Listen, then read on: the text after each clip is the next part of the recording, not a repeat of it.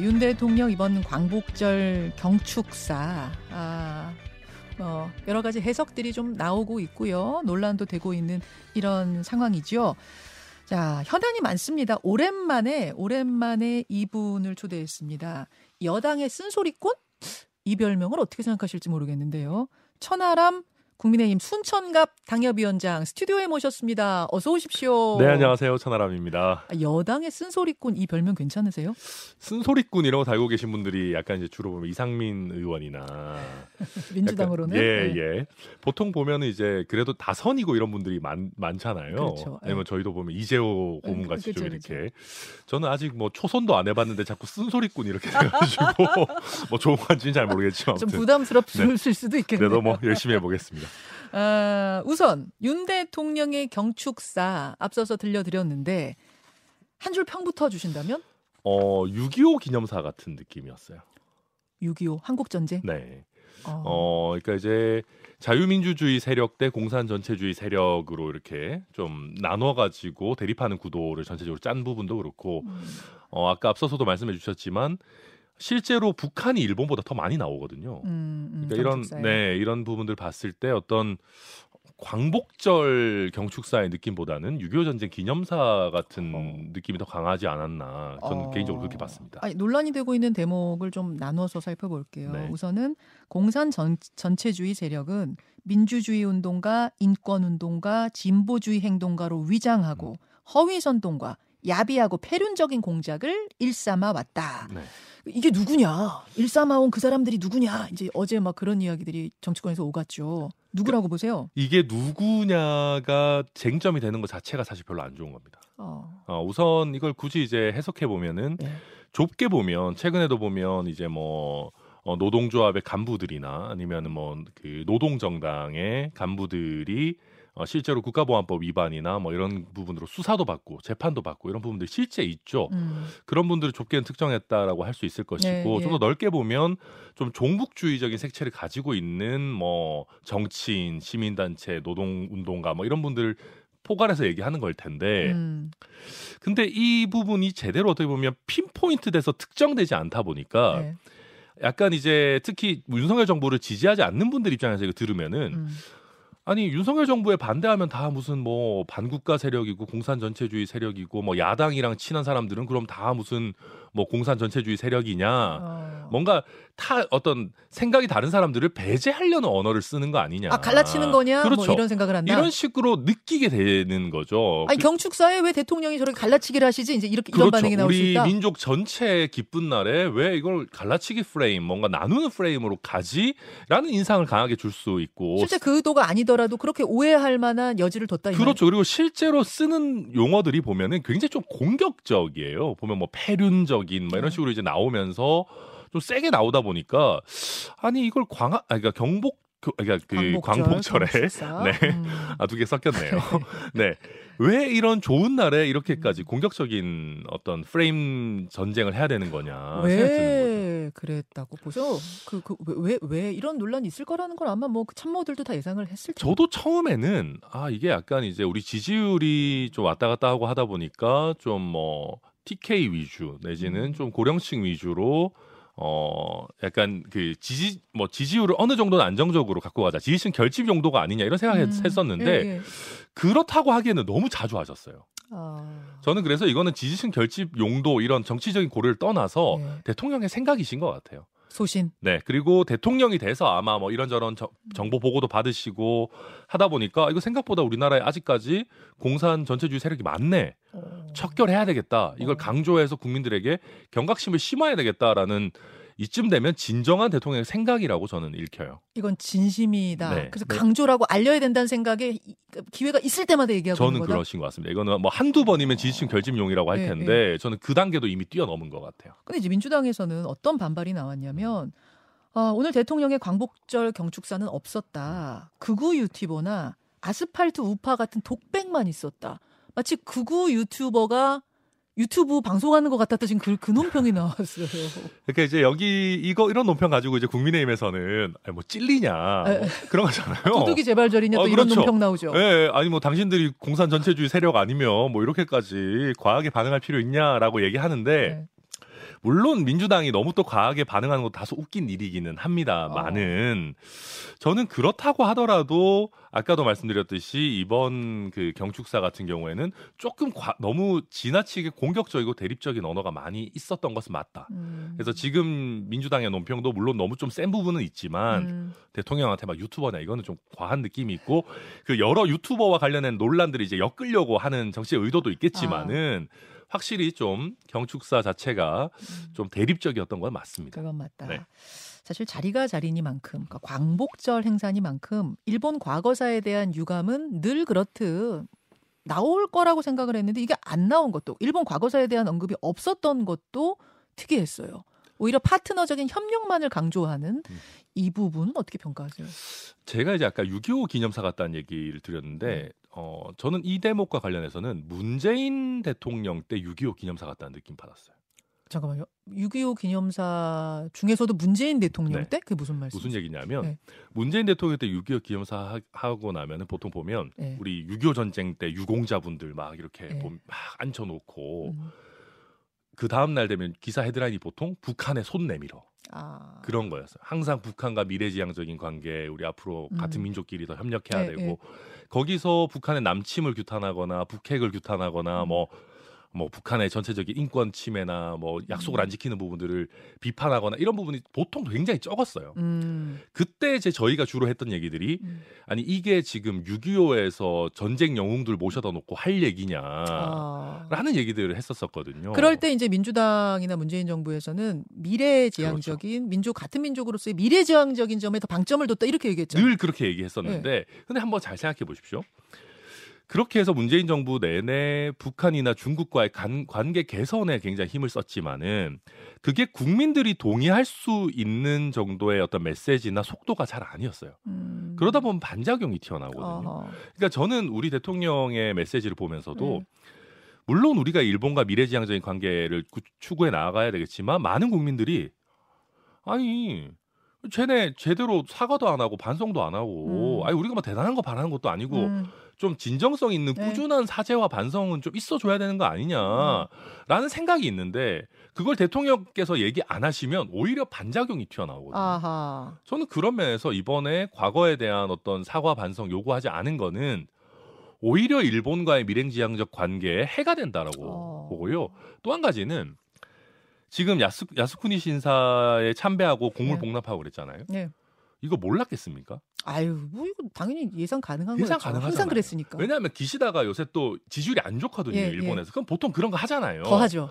그러면 우리 외교 안보 음. 당국에서 이거 할 건데 음. 그럼 미리 사전적으로 어떤 경고 내지는 규탄의 메시지를 녹여 넣자라는 얘기가 나와야 되고 그게 경축사에 들어가야 돼요. 왜안 왜 그런 참모들이 조언을 안했안안 한 거예요? 못 한 거예요? 왜 안 넣었어요? 아마 높은 확률로 조금 있으면 이제 한미일 정상이 캠프 데이비드에서 얼굴을 이제 맞대지 않습니까? 맞대죠. 그러니까 아 좀 이제 뭐 일본에서 불편할 만한 내용들 빼고 좀 미래지향적인 느낌으로 아. 가자라고 판단했을 수가 있는데 근데 이게 우리 국민들이 봤을 때는 잘 납득이 안 된다는 그렇죠. 거죠. 예. 지적할 부분은 지적하고 예. 그리고 경축사에서 어느 정도 지적할 부분 지적하고 캠프 데이빗에 만나가지고 또 풀고 음. 미래지향적이고 안보 그럼요. 협력 이런 거 논의하면 되잖아요. 그럼요. 예. 뭐 TPO가 나눠가지고 하면 되는 건데 그렇죠. 그런 면에서 어찌 보면 아, 지금 일본에 대한 메시지가 음. 국민들이 동의할 수 음. 있는 수준과 속도가 아닌 것 같다. 어... 반작용이 나올 수 있다. 좀 걱정이 됩니다.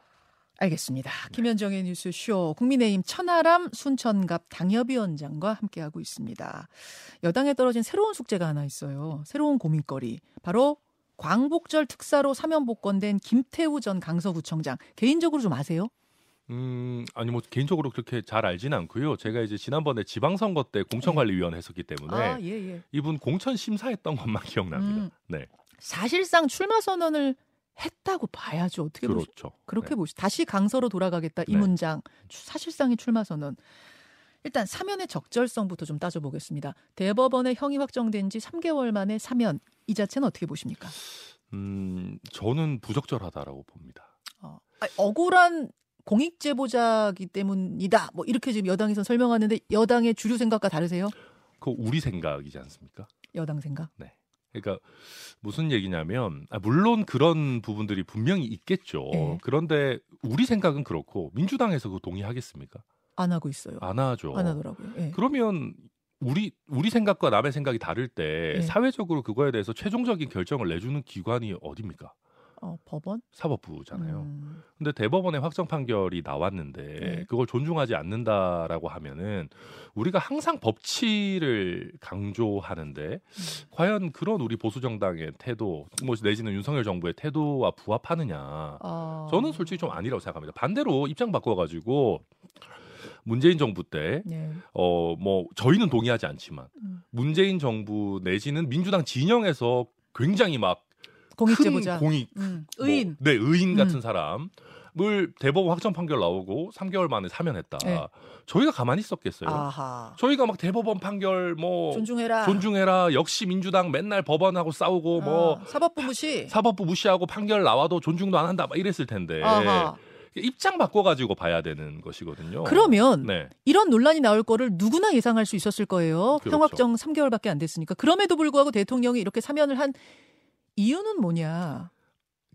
저는 설마 설마 이번에 또 강서구청장 내보내진 않을 거라고 믿고 싶고요.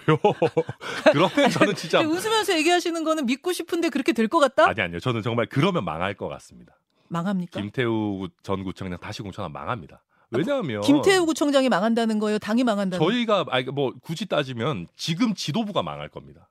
아... 왜냐하면은 강서구청장이 앞으로의 수도권 표심을 정확하게 보여주는 하나의 가늠자가 될 거거든요. 10월 선거가 그렇죠. 10월 선 하나밖에 없어요. 바로미터죠. 총선 바로미터죠. 바로미터. 그렇죠. 근데 김태우 구청장 내면은 네. 보궐선거에 책임 있는 사람 또 내냐. 음. 어찌 됐든 간에 우리가 어떻게 보든 간에. 그분 때문에 생긴 보궐선거인데 그분이 또 나간다. 그렇죠. 그거는 이거 저희가 어마어마한 모래주머니를 달고 뛰는 건데 그랬다가 저희가 스코어 차이 많이 나서 참패하면은 네. 지금 지도부 그거 어떻게 어떻게 버텨내겠습니까? 그래서 어. 아마 그렇게는 못할 거라고 보고요. 어, 굳이 이걸 정치적으로 보면 어, 차라리 매 먼저 맞고 간다 이런 거 아닐까요? 그 무슨 무슨 말씀이세요? 그러니까 지금 해서 좀매좀 맞고 예. 어, 구청장 보궐선거 안 내면 아 그래도 최소한 구청장 보궐선거 안 냈네라고 한번 이렇게 아, 사면으로 네, 약간 넘어가서 다음번 총선 때 내려는 거 아닐까 아. 저는 그렇게 봐요. 네. 아 대통령의 의중이 있다면 그건 어쩌면 총선일 수 있다. 네, 왜냐하면은 약간 이제 국민들이나 이제 구- 우리 강서 구민들 느끼시기에도 아 그래도 바로 다음에 있는 보궐선거에는 안 냈으니 나름대로 도리는 했고. 한번 어떻게 보면 좀 쉬었고 다음 총선에 나오면 이런 논란이 좀 덜할 거거든요. 아, 그런 정도의 포석이 아닐까. 그래서 조금 일찍 한 거 아닌가? 그- 그, 런 생각이 들어요. 총선 정도에 나가는 거에 대해서는 뭐, 뭐, 뭐, 동의하세요? 저도 별로 좋아. 저는 애당초 사면이 부적절하다고 보기 때문에 별로 좋게 보진 않지만은 음, 뭐 만약에 전략 공천 이런 게 아니고 경선을 한다면은 뭐 그거 음. 어떻게 막겠습니까만은. 전략 공천하는 건 저는 좀 부적절할 수 있다 봅니다. 총선 얘기가 나온 김에 더 네. 가죠. 천하람 위원장 순천 출마는 어떻게 순조롭게 좀 잘 준비하고 있습니까? 저는 나름대로 열심히 잘 하고 있는데 네 방해하는 분들이 많아가지고 야, 나 누가요? 누가요? 잘 모르겠습니다. 중앙에서 별로 도와주시질 않아서 네 아니, 그래도 수- 열심히 하죠. 네. 지금 순천은 지역구가 하나죠. 그러니까 조금 이상한 게 순천이 이제 원래 인구가 늘어가지고 두 예. 개로 쪼개져야 되는데 예. 그게 잘못 쪼개고 이게 기존에 기득권이 있으니까 순천의 신도시 하나를 떼서 이제 광양에다가 붙여놓은 좀 이상하게 게리맨더링 돼 있는. 그래서 지금. 어쨌든 지역구는 하나죠. 네, 맞습니다. 가불이 아니라 그냥 하나죠. 어 순천 광양 곡성굴의 갑을 뭐 이렇게 돼 있습니다. 이상하게. 네. 이정현 전 대표 네. 지금 직함은 국가균형발전위 전략기획위원장이신데 음. 이분도 출마 의지를 밝혔습니다. 그렇죠. 이분이 이제 그 지역구의 전 의원 아닙니까? 네. 국민의힘 출신의 음. 두 분이 경선 치르게 되는 건 아니에요 혹시? 어 이정현 대, 정치인의 얘기를 뭐 믿을 수 있냐 뭐 이런 얘기들 많이 하시지만은 이정현 전 대표가 한 100번 얘기하신 것 같아요. 뭐라고요? 그렇게는 안 하겠다고. 아 천하람하고나 경선 안 한다? 네, 네. 그냥 어떻게- 본인이 옆 지역구로 가시거나 뭐 호남 전체를 놓고 생각해 보시겠다라고 하는 거고 그런 얘기를 이제 제 입장에서 감사한데 왜 그런 얘기 하시냐면은 실제로 저희 당 일각에서 이정현 전 대표를 이용해서 천하람이를 몰아내자. 라는 얘기가 없지 않아요. 아, 천하람 눈엣가신데 네, 네. 쓴소리꾼인데 그렇죠. 쓴소리꾼 이런 얘기 별로 좋지 않. 뭐 아무튼 아, 오케이, 오케이. 그렇죠. 아무튼 그러다 보니까 네. 이정현 전 대표가 아니 호남에 우리가 무슨 후보가 뭐 많은 것도 그런 아니고. 것도 아니고 네. 왜 우리끼리 있는 자원을 없, 마이너스 경쟁을 하냐 아. 그런 건 안 하겠다라고 선을 확실히 그은 상황이시기 때문에 예. 아마도 뭐 괜찮지 않을까 생각하고 있습니다. 알겠습니다. 이준석 대표가 얼마 전에 뉴스쇼 출연해가지고 공천 가지고 장난칠 낌새 보이면 나 뭐든지 할 거다 음. 이런 얘기했습니다. 네. 만약에 어뭐 장난칠 낌새가 뭔지 모르겠습니다만 장난칠 낌새를 보이면 천하람 위원장도 같이 움직이세요? 근데 그거는 이제 상황을 좀 봐야 될 것 같아요. 음. 뭐, 뭐 무조건 막 같이 합니다 이렇게 얘기 드릴 수는 없고 가정적인 거니까 음. 그때 당시의 상황이나 뭐 환경이나 이런 걸 봐야 되겠죠. 뭐. 네. 음, 지금 같이 뭐 여, 여의도 재건축 저희 여의도 재건축 조합 유튜브는 유튜브 하고, 하고. 계시죠. 네, 예, 네. 같이 만나서 이야기. 사실은 같이 유튜브 한다고 해가지고 정치적인 결정을 전부 다 같이 해야 된다라고 하면은 아니, 그건 무서워서 유튜브 같이 어떻게 하겠습니까? 이준석 전 대표는 어떻게 한다는 거예요? 공천 가지고 장난칠 낌새 보이면 나 뭐든지 하겠다는 게? 어, 지금 이제 이준석 대표 입장에서 사실은 굉장히 좀, 어, 뭐 늘 그런 얘기 하잖아요. 뭐 노원 출마하는 거는 상수고, 뭐 이걸 가지고 장난치려고 하면 보다 능동적으로 뭐 미리. 신당 창당, 네, 뭐 무소속? 뭐 뭐든 모든 옵션을 열어두겠다 이런 얘기를 하고 있는 건데, 뭐 일단 저는 그 자체로 듣고 있고, 그리고 제가 최근에 이제 국민의힘 기류를 좀 보는 거는 용사는 잘 모르겠는데, 네. 국민의힘 내에서는 이준석 대표한테 장난치지 말자라는 쪽이 좀 더 요새는 아, 강해지고 있는 것 같아요. 그래요. 네, 노원이 뭐 건. 쉬운 것도 아닌데 그렇죠. 그걸 갖고 장난치지 말자. 공천 주자는 네, 의견이 요새 이제 요새 나오는 메시지들 결을 보면 좀 재밌는 게 네. 유승민은 안 되는데 이준석은 된다 이런 식의 메시지들이 많이 나와요. 그, 그 기준은 왜, 왜? 모르겠어요. 그러니까 예전엔 어. 이런 거였잖아요. 아, 뭐 천하람은 되는데 이준석은 아, 안 된다. 했다가 점점점 이렇게 오는 것 같아요. 이제는 오케이. 유승민 전 의원 빼고는 다 된다. 뭐 이런 식으로 이제 점점 뭐 가고 있는 것 같습니다. 오늘 여기까지 네. 듣겠습니다. 천하람 위원장 고맙습니다. 네, 감사합니다. 김현정의 뉴스쇼는 시청자 여러분의 참여를 기다립니다. 구독과 좋아요, 댓글 잊지 않으셨죠? 알림 설정을 해두시면 평일 아침 7시 20분 실시간 라이브도 참여하실 수 있습니다.